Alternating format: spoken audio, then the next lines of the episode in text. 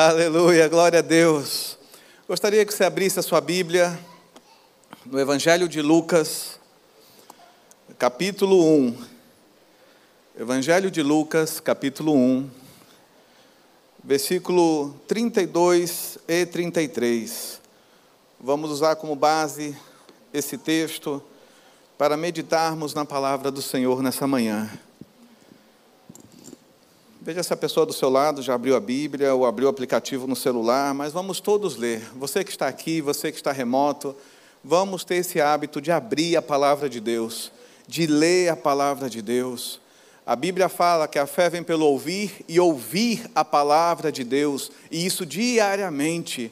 Ou seja, diariamente temos que abrir a Bíblia, quer seja no papel, quer seja no aplicativo, mas temos que ter esse hábito devocional porque edificamos a nossa fé nesse comportamento diário. E essa fé é o que nos ajudará para os momentos difíceis da vida. Há momentos que nós precisamos de fé. E são essas leituras da Bíblia que trazem essa fé quando precisamos. Lucas capítulo 1, versos 32 e 33. E diz assim: Este será grande e será chamado Filho do Altíssimo, Deus, o Senhor, lhe dará o trono de Davi, seu pai. Ele reinará para sempre sobre a casa de Jacó, e o seu reinado não terá fim. E o seu reinado não terá fim.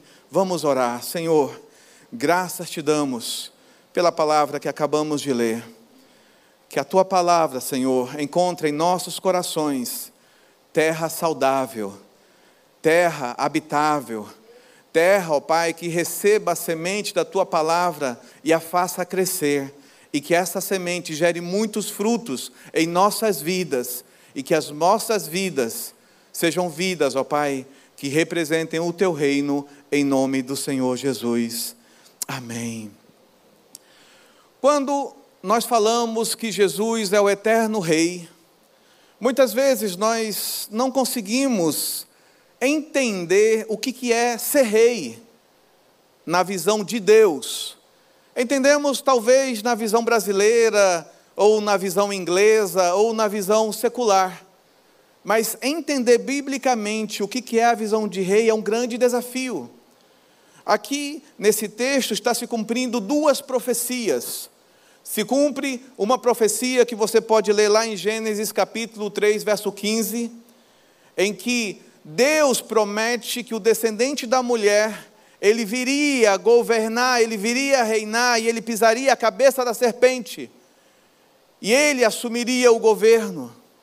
E depois, lá em Isaías, capítulo 9, versículo de 6 a 8, você também vai ver a profecia vindo sobre um dos profetas messiânicos mais conhecidos, Isaías, que inclusive a palavra Isaías quer dizer aquele que salva, deriva-se dali o nome Jesus, que é o Senhor é Salvador, Ele salva. Então, quando a gente fala Jesus, a gente está falando aquele que salva, o Senhor salva. É um nome poderoso é um nome grandioso, a gente cantou agora há pouco, não há nome igual, e não há nome igual a esse, que é o Deus que salva, é o Deus que está presente, é o Deus que nos conhece a cada um pelo nome, mas muitas vezes nós perdemos a referência e não sabemos o que é ter Deus como Rei, o que é ter Jesus como Rei. Certa vez, eu estava visitando uma pessoa que estava em fase terminal no hospital. E quando eu cheguei lá, tinha praticamente um altar, com várias estátuas, com várias, vários dizeres, vários símbolos. E de todos os símbolos e deuses e coisas que estavam ali, ele pediu até um pastor para orar por ele. Tinha tudo. E hoje nas nossas vidas a gente vê muito isso.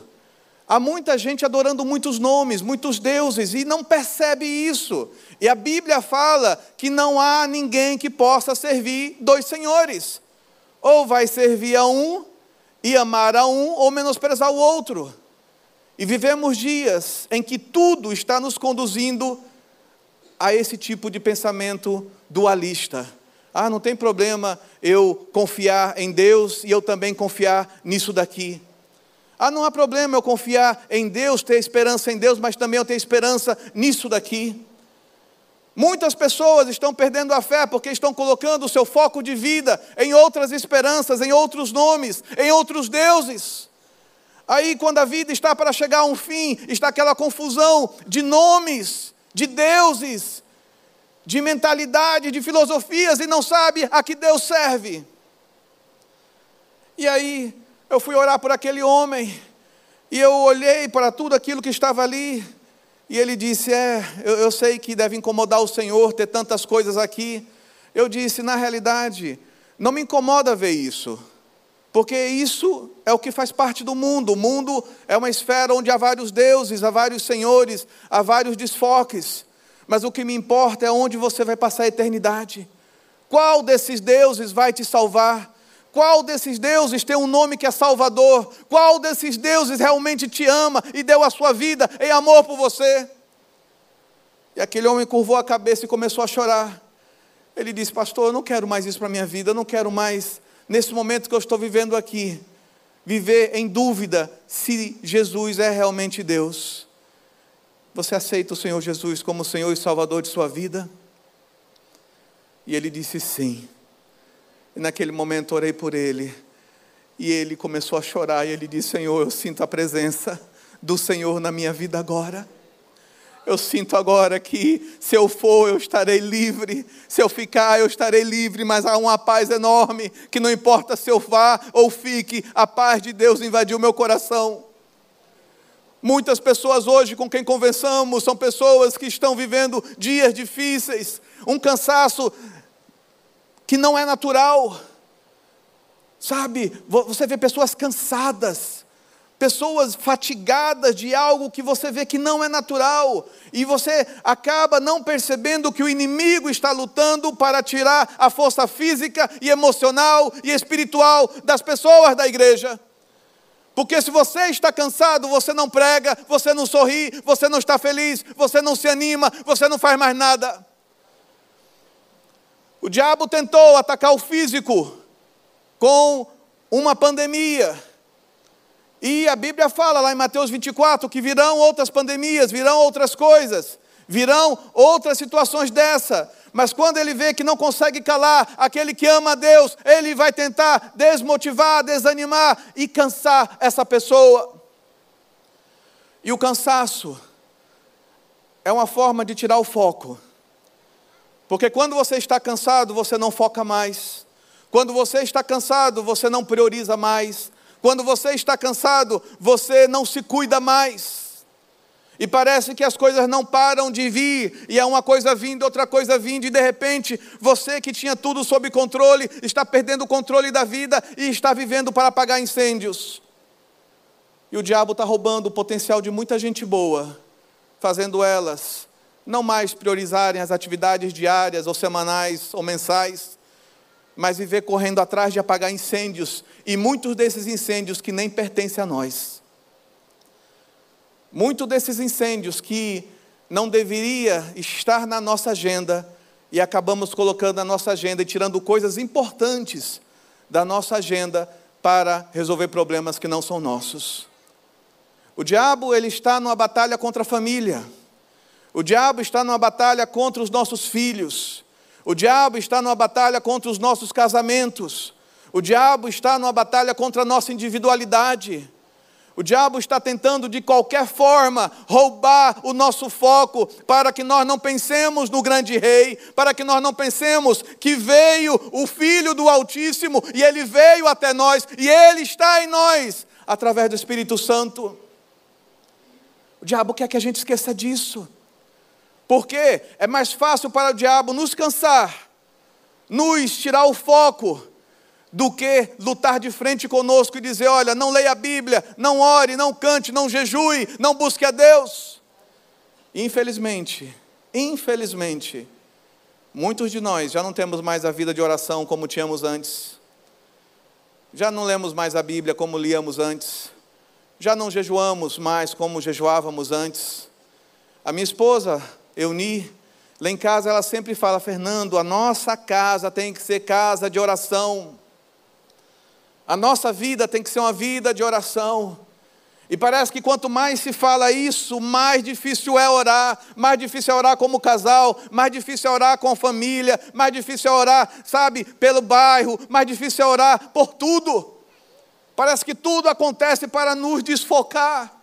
E nós perdemos a atenção de que nós temos um Deus que peleja por nós, que luta por nós, quando nós clamamos por Ele e dizemos: Senhor, eu entrego a Ti, me ajuda a gente começa a querer fazer tudo sozinho.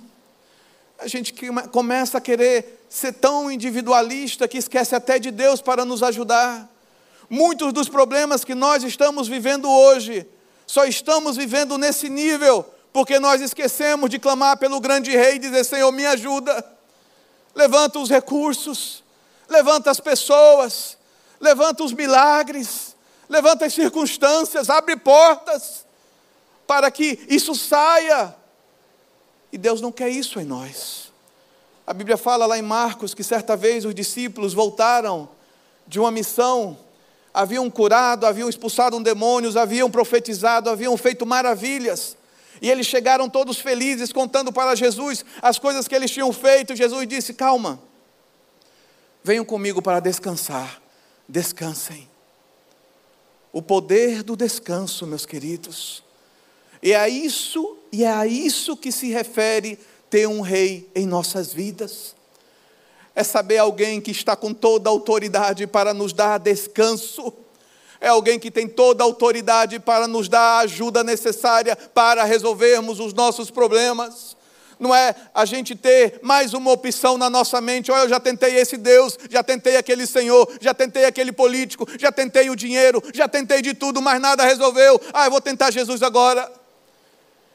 E eu confesso para vocês, há muito cristão vivendo assim, deixando Jesus por último na fila, como a última opção. E eu não estou falando de gente mundana, porque a pessoa mundana não conhece Jesus, mas eu estou falando de pessoas da igreja que estão deixando Jesus de lado.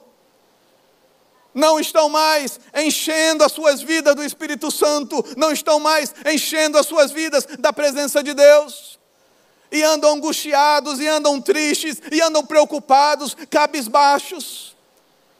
Ontem, andando no metrô, vindo para cá, às sete da manhã o metrô já estava lotado. E você olha para o semblante das pessoas, o olhar das pessoas, um olhar perdido, um olhar triste, um olhar de preocupação. E assim, quando a gente diz que é lá fora, a gente entende o porquê. Falta a paz de Deus, falta a paz do nosso rei na vida delas. Mas quando você entra na igreja e vê olhares assim também, algo está errado. Temos que mudar nosso comportamento diante do rei que dizemos que servimos.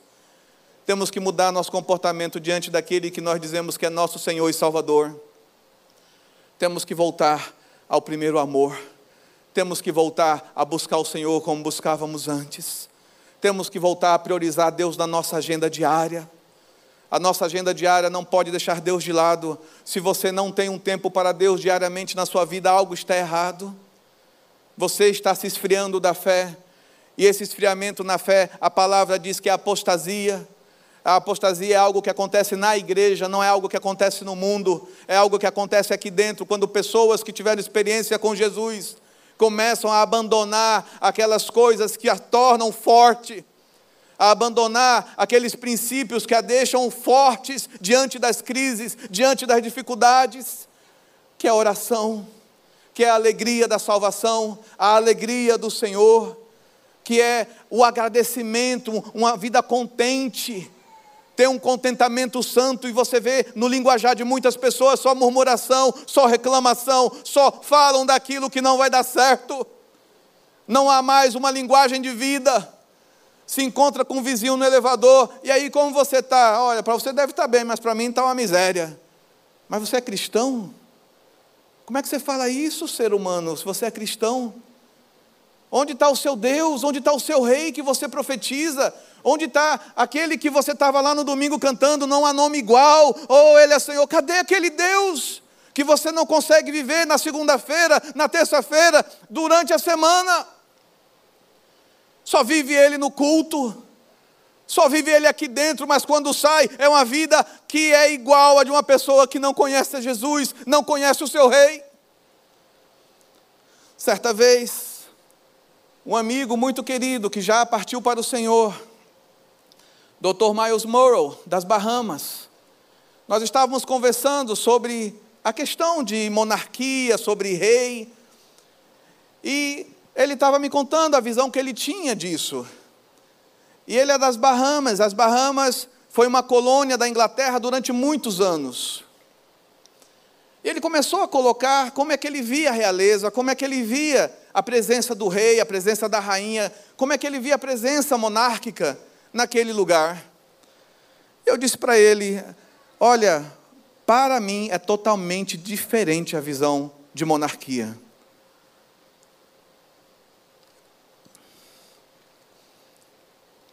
Porque talvez você não saiba, eu falei para ele, mas o Brasil já teve um rei presente. Napoleão estava fazendo a festa na Europa, dominando tudo, começou a ameaçar Portugal. O rei Dom João VI, com medo de Napoleão, ele foge para o Brasil. E ele vem para o Brasil. E ele não vem de qualquer forma, ele vem com riquezas, ele vem com pessoas instruídas, ele vem com as pessoas que poderiam transformar o Brasil naquilo que era a habitação dele lá em Portugal. E hoje nós temos esses rastros ainda. Você vai no Museu Nacional lá no Rio de Janeiro, é um dos únicos lugares do mundo onde tem três versões da Bíblia original de Gutenberg, que foi impressa em 1500. Na época do descobrimento do Brasil, Gutenberg estava inventando a imprensa e publicando a Bíblia, com o primeiro livro feito naquela imprensa, e o Brasil tem três cópias daquela. Nem o Museu Britânico tem três cópias. O Brasil tem. Porque o rei de Portugal, quando veio para o Brasil, trouxe o melhor da sua coleção. E o Dr. Maios começou a olhar assim para mim e disse: Isso aconteceu no Brasil? Aconteceu. E não só isso. Olhe os palácios. Pastor Samuel mora ali próximo a o Museu do Ipiranga. Entre lá no Museu do Ipiranga, veja a grandeza daquele museu, o Jardim Botânico no Rio de Janeiro. Vá lá em Petrópolis ver as casas de veraneio da realeza. Só que existe um detalhe aí que eu falei para ele. Nas Bahamas, a realeza da Inglaterra nunca foi morar lá como sua habitação. Então vocês não sabem o que é ter um rei que ama tanto uma terra que vai morar lá. O Brasil nunca teve um rei que veio por vontade própria morar aqui no Brasil, porque amava o Brasil de tal forma que disse assim: Eu vou morar no Brasil. Esse rei, ele veio fugido de Napoleão, ele veio fugido, ele estava ameaçado, por isso ele veio. Mas agora existe um rei, e eu falei para ele: existe um rei que deixou toda a sua grandeza, toda a sua majestade e veio morar nesse mundo porque ele amava cada um de nós. E esse nome é Jesus. E esse rei é Jesus. Ele deixou a sua glória e veio morar por vontade própria entre nós. Essa é a diferença do rei que nós falamos. Ele veio por vontade própria. Ele não veio fugido, ele não veio com medo, ele não foi porque o ameaçaram para estar aqui, ele veio porque nos amava. Ele veio porque amava esse lugar e ama esse lugar. E em nenhum momento nas Escrituras você vai ver que ele vai destruir tudo e tacar fogo e tudo e abandonar tudo. Mas haverá um novo céu, uma nova terra, e nós seremos novas criaturas diante do Senhor Jesus porque esse é o plano do nosso Senhor. Ele tem uma vontade que é muito específica: que todos sejam salvos. Está na Bíblia, a vontade de Deus é que todos sejam salvos. E essa deveria ser a nossa cultura, deveria ser o nosso desejo diário. Senhor, eu não quero falar mal daquela pessoa, mas eu oro para que ela seja salva. Eu oro para que ela seja restaurada. Eu oro para que ela seja curada e parar de mandar as pessoas para o inferno. Quantos cristãos hoje estão habituados em mandar os outros para o inferno? Você não precisa ser estagiário do diabo, o diabo já faz isso. O diabo já faz isso, o papel do diabo, a palavra diabo, diabolos, é divisão. Diabolim, aquele que divide, aquele que quer dissensão, aquele que não quer união. A mesma palavra diabolim do grego, ela quer dizer que você é aquele que não quer comunhão. E isso é um, um problema muito grande para nós, pastor Samuel, pastor Joanã, pastor Calori. Porque aqui na igreja, a gente fala em comunhão. E comunhão é ter um só pensamento, um só coração, um só servir a Deus. Mas sabe o que está acontecendo? Nós estamos transformando a igreja num lugar não mais de comunhão, mas de network. Network não é comunhão. Network é você se relacionar com alguém por algum tipo de interesse ou vantagem. E aqui na igreja não é um lugar para você se envolver com o outro para ter vantagem, ou ter algum interesse, ou ter alguma coisa que o outro possa te dar nesse sentido de vantagem. Aqui é um lugar de comunhão, onde um procura edificar o outro, onde um procura que o outro cresça, onde um e o outro procura que o outro vença, onde um e o outro procura que ele seja maravilhosamente poderoso em tudo o que faz. O network não pensa assim. O network, cada um por si. Minha carreira em primeiro, se tiver que fazer o que tiver que fazer, eu vou fazer, porque é assim que tem que ser. E tem muita gente com esse hábito mundano aqui dentro da igreja. E acha que isso é comunhão, e isso não é comunhão. Comunhão é queremos estar juntos. O diabo, ele tem tentado nos separar até dos churrascos. Não quer que as pessoas estejam juntas não quer que as pessoas se aproximem, porque a Bíblia fala lá em Provérbios: quando o ferro se encontra com o ferro, eles se afiam. Quando nós nos encontramos com pessoas, porque nós somos gente, a igreja é gente, nós nos apuramos, nós nos melhoramos, nós nos refreamos, nós nos avaliamos. Mas distância, mas a distância, a gente não tem vergonha das coisas. A gente escreve mais rápido do que pensa, a gente xinga o irmão, a gente fala mal do irmão, a gente critica, a gente entra lá e coloca uma opinião sem saber o contexto. Sem saber o contexto, a gente entra na provocação e a gente quer ter uma palavra final, e aí o outro quer ter uma palavra final, e aquilo se torna uma zona de pessoas que se acham inteligentes. E a Bíblia fala, e é isso que nós temos que entender nosso manual de conduta é a palavra de Deus. Se você não lê a Bíblia, você não está seguindo o manual de conduta, que é a palavra de Deus. Você está se aculturando das regras desse mundo, das regras desse mundo que tem um príncipe. Jesus falou que esse mundo tem um príncipe, e esse príncipe desse mundo não tem nada a ver com Jesus. Jesus deixou bem claro isso. Esse mundo, ele não está abandonado, ele tem um príncipe que ele quer destruir tudo aquilo que Deus criou. Ele quer destruir tudo aquilo que Deus fez. E lá desde o Gênesis, o propósito do diabo era destruir a criação, era destruir o ser humano, era destruir tudo aquilo que Deus fez de bonito. Ele é chamado de príncipe da potestade do ar.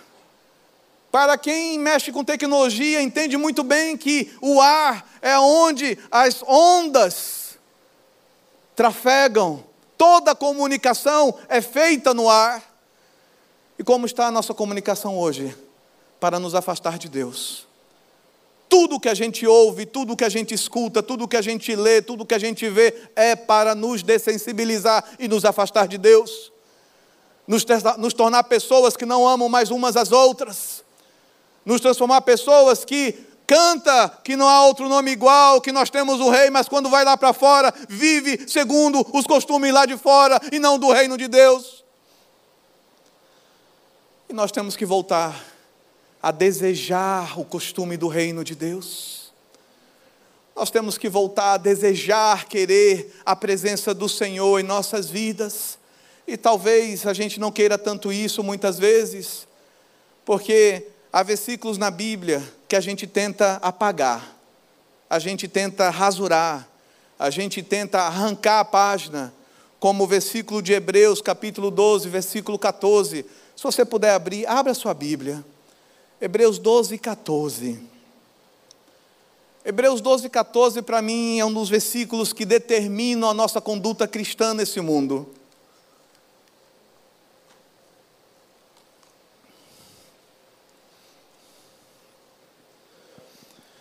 Hebreus 12, 14 fala: sem santidade ninguém verá a Deus. Sem santidade ninguém verá a Deus. Você pode repetir comigo? Sem santidade. Desculpa, eu não escutei vocês. Vamos mais. Sem santidade. Mais uma vez. Sem santidade ninguém verá a Deus. Não é vir para a igreja e achar que é santo. Não é dizer que não há outro nome e não reconhecer esse nome quando está lá fora não é você viver uma vida secular, trabalhando, negociando, indo na feira ou fazendo qualquer coisa, ou sendo família, mas sendo uma pessoa que age como um descrente. Você tem que ser santo em tudo o que você faz. Você tem que temer a Deus em tudo o que você faz. Nossas vidas têm que ser uma vida que ela se volta para Deus constantemente porque o nosso rei, ele está próximo, não demora muito a sua volta, assim diz a palavra do Senhor. Ele está voltando e ele vai encontrar uma igreja sem mácula e sem ruga. E a igreja somos nós. Certa vez perguntaram para Jesus: onde está o reino de Deus? Ele disse: o reino de Deus está em você, dentro de você. O reino de Deus está em nós porque nós somos habitação do Rei, somos templo do Espírito Santo. Existe uma, uma linguagem teológica que eu vou tentar trazer de uma maneira bem simples, não simplista, mas simples, que é uma frase que diz já e ainda não. O reino de Deus já está presente, já, mas ainda não no governo da terra. Mas vai chegar um dia em que o governo da terra terá o mesmo governo que está nos céus, e assim será na terra, e assim nós não veremos mais injustiças, e assim nós não veremos mais maldições, e assim nós não veremos mais males. Porque, como Jesus, agora, você já parou para pensar nisso? Jesus é Deus, amém? Jesus é Deus. Jesus é o Rei, amém? Ele é o Rei.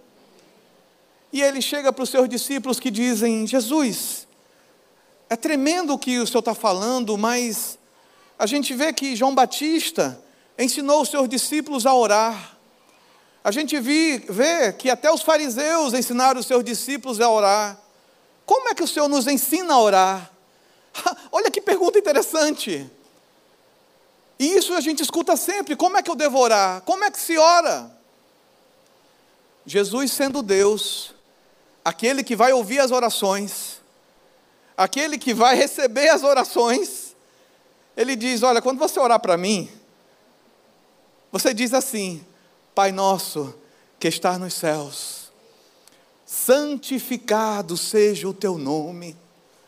Santificado é separado, é, não há nome igual, não há outro nome, meu coração não está dividido com outros deuses, com outros focos, o meu coração é só teu, o teu nome é santificado. Senhor, tu és santificado em tudo que eu faço, porque não há outro Senhor na minha vida.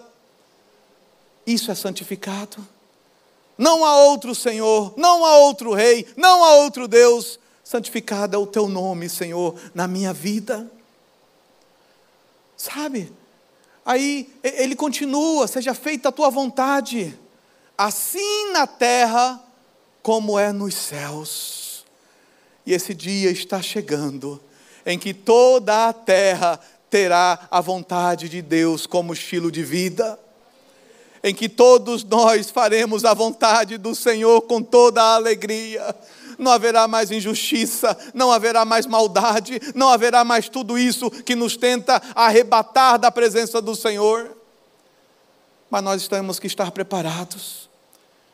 E quando a gente vê o evangelista Lucas, que foi companheiro de Paulo, que era médico e era possivelmente um advogado, estudava direito também.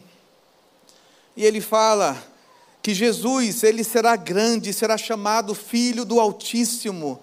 Deus, o Senhor, lhe dará o trono de Davi, ou seja, ele terá autoridade para governar nessa terra. Ele não usurpou, ele não entrou de qualquer forma, ele veio por direito.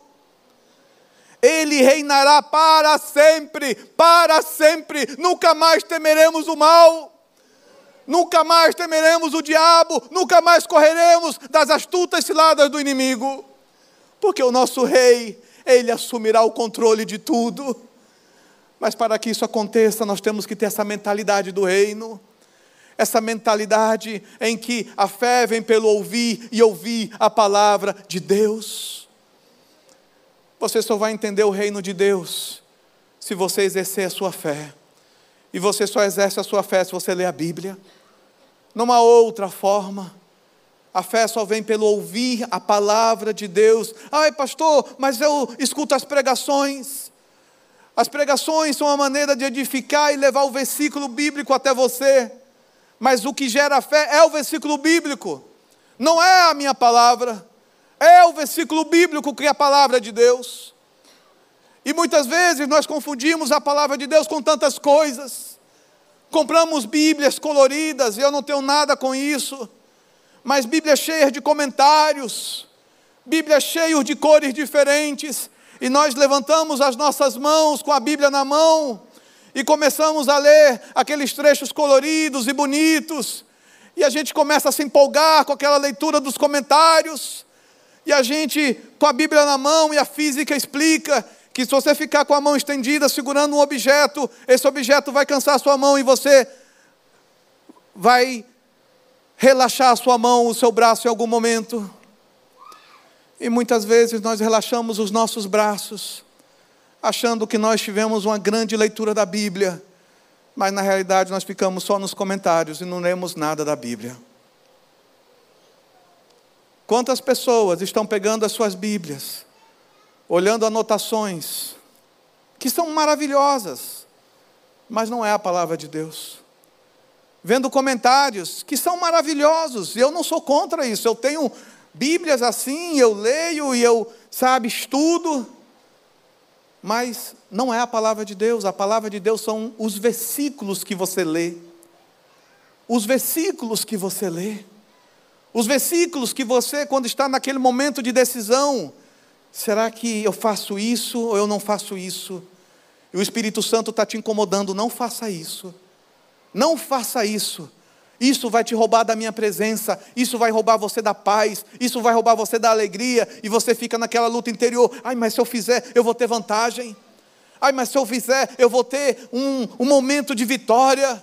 Meus queridos, porque muitos de nós queremos vitórias nesse mundo, nós estamos perdendo nos céus. Porque muitos de nós queremos uma vitória imediata nesse mundo, nós estamos perdendo grandes riquezas nos céus. Cuidado com as suas vitórias que você tem trocado como um prato de lentilha.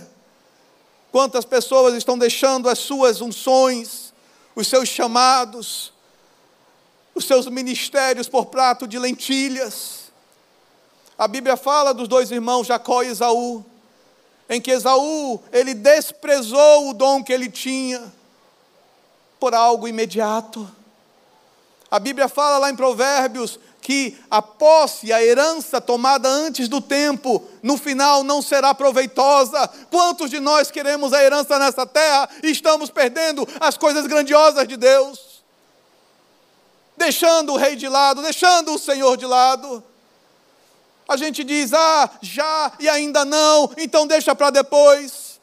Porque muitos estão deixando para depois, estão perdendo a paz interior, estão com as emoções à flor da pele estão com a vida espiritual fria, andam mornos. O linguajar é de uma pessoa morna ou até de uma pessoa mundana que não representa o Senhor Jesus, que não representa o Rei que diz que serve. Meus queridos, quando nós temos um Rei que deixou a sua glória, que deixou tudo por vontade própria, não como todos os outros reis que tiveram motivos de deixar as suas terras e depois voltarem. Quando nós temos um rei que ele vem porque nos ama, porque ele sabe o nosso nome, porque ele reconhece a nossa oração, porque Ele se preocupa tanto conosco, que até sendo Deus, Ele diz: Olha, quando você orar para mim, você ora assim, porque é assim que eu me agrado. Até como Ele quer ouvir a nossa oração, Ele dá a receita. E a gente começa a querer trocar as coisas de Deus pelas coisas do mundo, do mundo, por coisas. Pessoas que estão tristes, ai, porque eu não tenho aquela camisa, porque eu não tenho aquela calça, porque eu não tenho aquele carro, porque eu não tenho aquela casa, porque eu não tenho aquilo, aquilo outro, meus queridos, mas você tem a salvação do Senhor e um Deus que é todo poderoso e pode fazer um milagre na tua vida e te dar tudo o que você pede em oração. Você tem esse Deus e está trocando por prato de lentilha. Você tem esse Deus e está trocando ele por coisas. Você tem esse Deus e está deixando ele se esfriar na sua vida porque você acha que é mais difícil orar do que ir para a academia. É mais difícil jejuar do que agradar o chefe, agradar aquele outro, ser reconhecido por homens. Mateus capítulo 6, Sermão da Montanha mostra os ensinamentos do rei, esse rei que veio, que vai voltar. E num dos ensinamentos desse rei, ele fala: Você quer ser reconhecido? Entra no teu quarto em secreto. E lá no teu quarto em secreto, fecha a tua porta, e em secreto, busque ao seu rei, busque ao seu Deus, e lá em secreto, ele te recompensará. Sabe por que nós estamos frustrados? Porque não vemos a recompensa do Senhor nas nossas vidas? Porque abandonamos o nosso local secreto. Abandonamos o nosso local secreto. Nós não somos bons súditos. Nós não somos bons servos. E a Bíblia fala: servo bom e fiel, entra no gozo do teu Senhor. Será que será isso que o Senhor, quando vier, o nosso rei vier, ele vai falar para nós? Entra no gozo do teu Senhor, porque você foi servo, fiel e bom. Servo. Vivemos dias em que nós não queremos mais servir. Arrumamos desculpas, arrumamos atividades, arrumamos compromissos e não queremos mais servir. E todos nós temos algum pastor para falar mal, temos algum líder para falar mal, temos alguma igreja para falar mal, e isso vira um vício. E isso vira algo demoníaco nas nossas vidas, em que a gente não cala mais, a gente não tem zelo, nem Davi, ele assim, ele tentou tocar em Saul, que estava errado, tentou manchar a imagem de Saul, sabendo que Saul estava errado. Hoje nós não temos mais esse respeito e honra. As pessoas estão falando mal, e a gente entra na briga para falar mal também daquele que é cristão. E isso é muito vergonhoso para nós. Isso é muito triste para nós. Ai, pastor, mas o senhor não está vendo? Meus queridos, a Bíblia fala que quem é cristão resolva as coisas internamente. Resolva internamente, porque você não sabe resolver internamente, você vai envergonhar lá fora nos tribunais. Mas hoje a gente quer escandalizar, quer levar pastor para sabe, para a justiça, quer levar irmão para a justiça, quer falar mal de todo mundo, olha, aquele irmão é assim. Meus queridos, esse lugar é um lugar onde há pessoas que estão em processo de santidade, de cura e de restauração. Ninguém aqui está pleno, ninguém aqui está completo. Infelizmente há falhas, não deveria haver, mas há falhas. Há pessoas que são mais curadas do que outras. Há pessoas que estão mais próximas da glória, de santidade do que outras. Mas infelizmente há pessoas que são difíceis. Há pessoas que são tóxicas. E elas estão aqui no nosso meio. E infelizmente muitas vezes nós não fazemos um autoexame e reconhecemos que nós somos tóxicos, que nós somos pessoas difíceis. Sempre o difícil é o outro, sempre o tóxico é o outro, sempre é aquele que é retratado nas palestras, sempre é aquele de quem falamos, mas nunca nós nos olhamos, nunca nós nos avaliamos e nós percebemos que nós somos pessoas difíceis. E não deveríamos ser assim. Eu, certa vez, estava vendo um jovem pensando em se casar, e o jovem falando assim para mim, para minha esposa: Olha, eu encontrei o favor do Senhor, porque eu encontrei uma pessoa que é maravilhosa, e eu vou me casar com ela. E de repente, uma pessoa de mais idade entrou na conversa e diz: Você não sabe o que você vai fazer, isso é uma coisa demoníaca. Eu digo: Meu Deus do céu! Meu Deus do céu! Ah, vai ter batismo no sábado. Batismo, logo, logo eles vão descobrir que isso daí tudo é bobagem. Meus queridos, isso é coisa demoníaca, é cultura do mundo. Onde está o seu fervor espiritual, o seu amor pelas coisas de Deus? Onde está a sua alegria por ver o outro tomar uma posição por Jesus? Onde está a sua alegria de ver o outro dizer sim para Deus e abandonar as coisas dessa terra? Onde está a sua alegria de ver aquela pessoa que é cabeçuda, que é difícil, que é tóxica, que está sentada nesse banco, mas está sentado pelo menos nesse banco, do que lá na rua, escutando outras coisas? Vai que ela se converte hoje, vai que ela muda o coração hoje, Vai que ela se transforma hoje e você também, porque está julgando. É, porque se você está olhando para o outro, é que você não está olhando para você, você está julgando.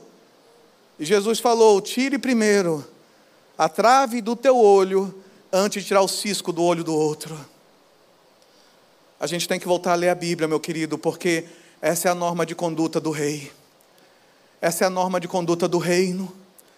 Muitas coisas carnais que estamos fazendo, estamos fazendo porque estamos esquecendo os princípios do reino do Senhor. Ontem eu, pastor Joanã, conversando e falando que a gente é de uma geração mais antiga, em que vocês vão conhecer que nós somos de uma geração mais antiga pelos versículos que nós citamos, porque a gente não cita a versão ARA, né, pastor Samuel? Não existia a versão ARA, não existia NVI, existiam outras versões e essas outras versões foram onde nós aprendemos a Bíblia decorada, decoramos a Bíblia ali. E quando nós citamos os versículos, a gente cita aqueles versículos de 20 anos atrás. E muita gente olha na Bíblia, pastor, mas está muito diferente o que o senhor está citando do que está na minha Bíblia. É, aí você vê a minha idade. mas é a palavra de Deus é a palavra de Deus, não importa a versão que você está citando, o importante é que você tem ela na sua boca e ela é lâmpada para os seus pés e luz para os seus caminhos. E é essa lâmpada que você tem que ter diariamente em você para tomar decisões. Porque um rei veio até nós de livre e espontânea vontade. Um rei veio até nós porque ele sabia que nós tínhamos valor mesmo não merecendo, mesmo desprezando Ele, mesmo nos virando as costas. Ele sabia que nós valeríamos a pena. E só você pode decidir se você vale a pena ou não para Jesus. Só você pode tomar essa decisão. Só você pode escolher hoje a quem servir: ao Senhor Jesus, ao Rei dos Reis ou a outros deuses. Só você pode olhar para Jesus nesse dia e dizer: Senhor, eu não quero mais nada na minha vida que tome o lugar do Senhor. Eu não quero mais nada na minha vida, Senhor, que substitua a confiança em Ti. Eu não quero mais nada, não quero que seja as minhas forças, eu não quero que seja o meu dinheiro, que seja os meus diplomas, o meu conhecimento, eu não quero que seja mais nada, Senhor, mas seja a minha confiança em Ti, que muda o meu estilo de vida, que muda o meu linguajar, que muda a minha forma de fazer as coisas, porque eu sou um cidadão do reino do Senhor. Seja um cidadão do reino do Senhor, diariamente, em tudo que você faz. Gostaria que você ficasse em pé nesse momento. E nós vamos cantar novamente aquela canção. Não há nome igual. Não há outro nome igual. Não há outro nome igual. Para que isso marque o seu coração. Isso marque a sua jornada. Isso marque o seu cotidiano. Isso marque a sua vida diária. Para que você reflita antes de falar, para que você reflita antes de escrever, para que você reflita antes de falar com o outro.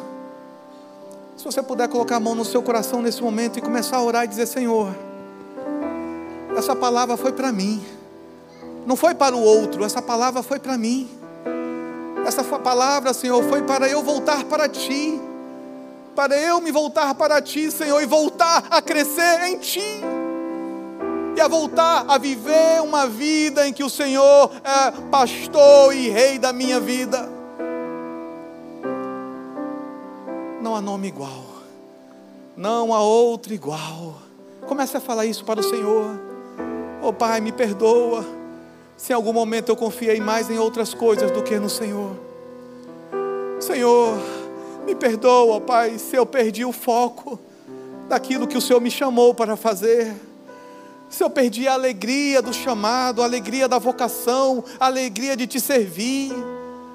Senhor, se eu tenho abandonado a leitura da tua palavra e tenho esquecido como um cidadão do reino tem que viver, me perdoa, começa a falar com o Senhor. Senhor, me perdoa. Me perdoa, Pai, me perdoa, porque sem santidade ninguém verá a Deus. Meus queridos, sem santidade ninguém verá a Deus. É um tempo de nos voltarmos para o Senhor novamente. Aleluia.